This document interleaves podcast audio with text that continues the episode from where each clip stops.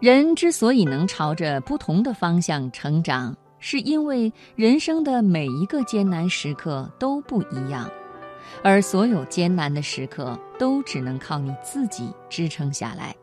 其实回想人生中最痛苦的日子，都不是被别人安慰过来的。今晚的流年，我们来听：所有艰难时刻都只属于你一个人。作者林一福。在大学时，我上过一年的播音主持课。印象最深的一节课是老师让我们讨论：如果主持人在台上被拖尾的礼服裙绊住了、跌倒了，该怎么办？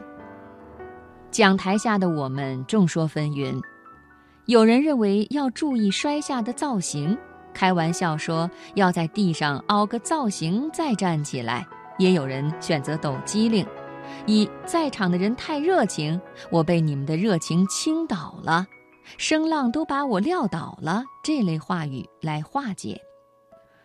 老师听完冷冷地说：“最好的方式啊，就是你什么都别做，一个人默默地站起来，把裙子拉平整，头发抹干净，一句话都不要说。且不说需要穿拖尾礼服裙的，都是正式场合。”插科打诨并不合时宜，更重要的是，当你花很多时间去想怎么能在大家的眼里保持形象，很可能就打乱了自己的节奏。哪怕你补救的再完美，陌生人都没有必要给你的挫折报以掌声。只有你默默站起来，像什么事情都没发生。才能保证之后的流程按照原定计划走下去。一个人扛过挫折，日后反而会更轻松。可人也真的是一种充满惰性和依赖性的动物，期待着有人能够轻而易举地伸手将自己从深渊中拉出来。我们期待外力胜过期待内力。因为培养内力是一个太过漫长的过程，而外力可能只需要别人的一次顺手，而越期待安慰，痊愈的越慢。其实，回想人生中最痛苦的日子，都不是被别人安慰过来的。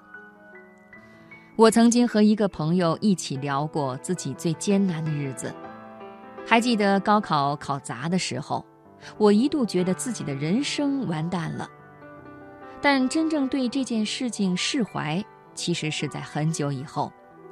当我带着行李离开宿舍的那一刻，锁头咔嗒一声落下，看着眼前的校园，我突然觉得自己似乎没有那么恨了。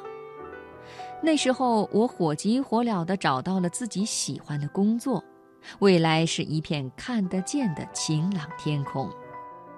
世界上没有被安慰出来的想开，只有随着时间推移，开始觉得继续苦痛也毫无意义，或是自己努力将生活搬回想走的轨道。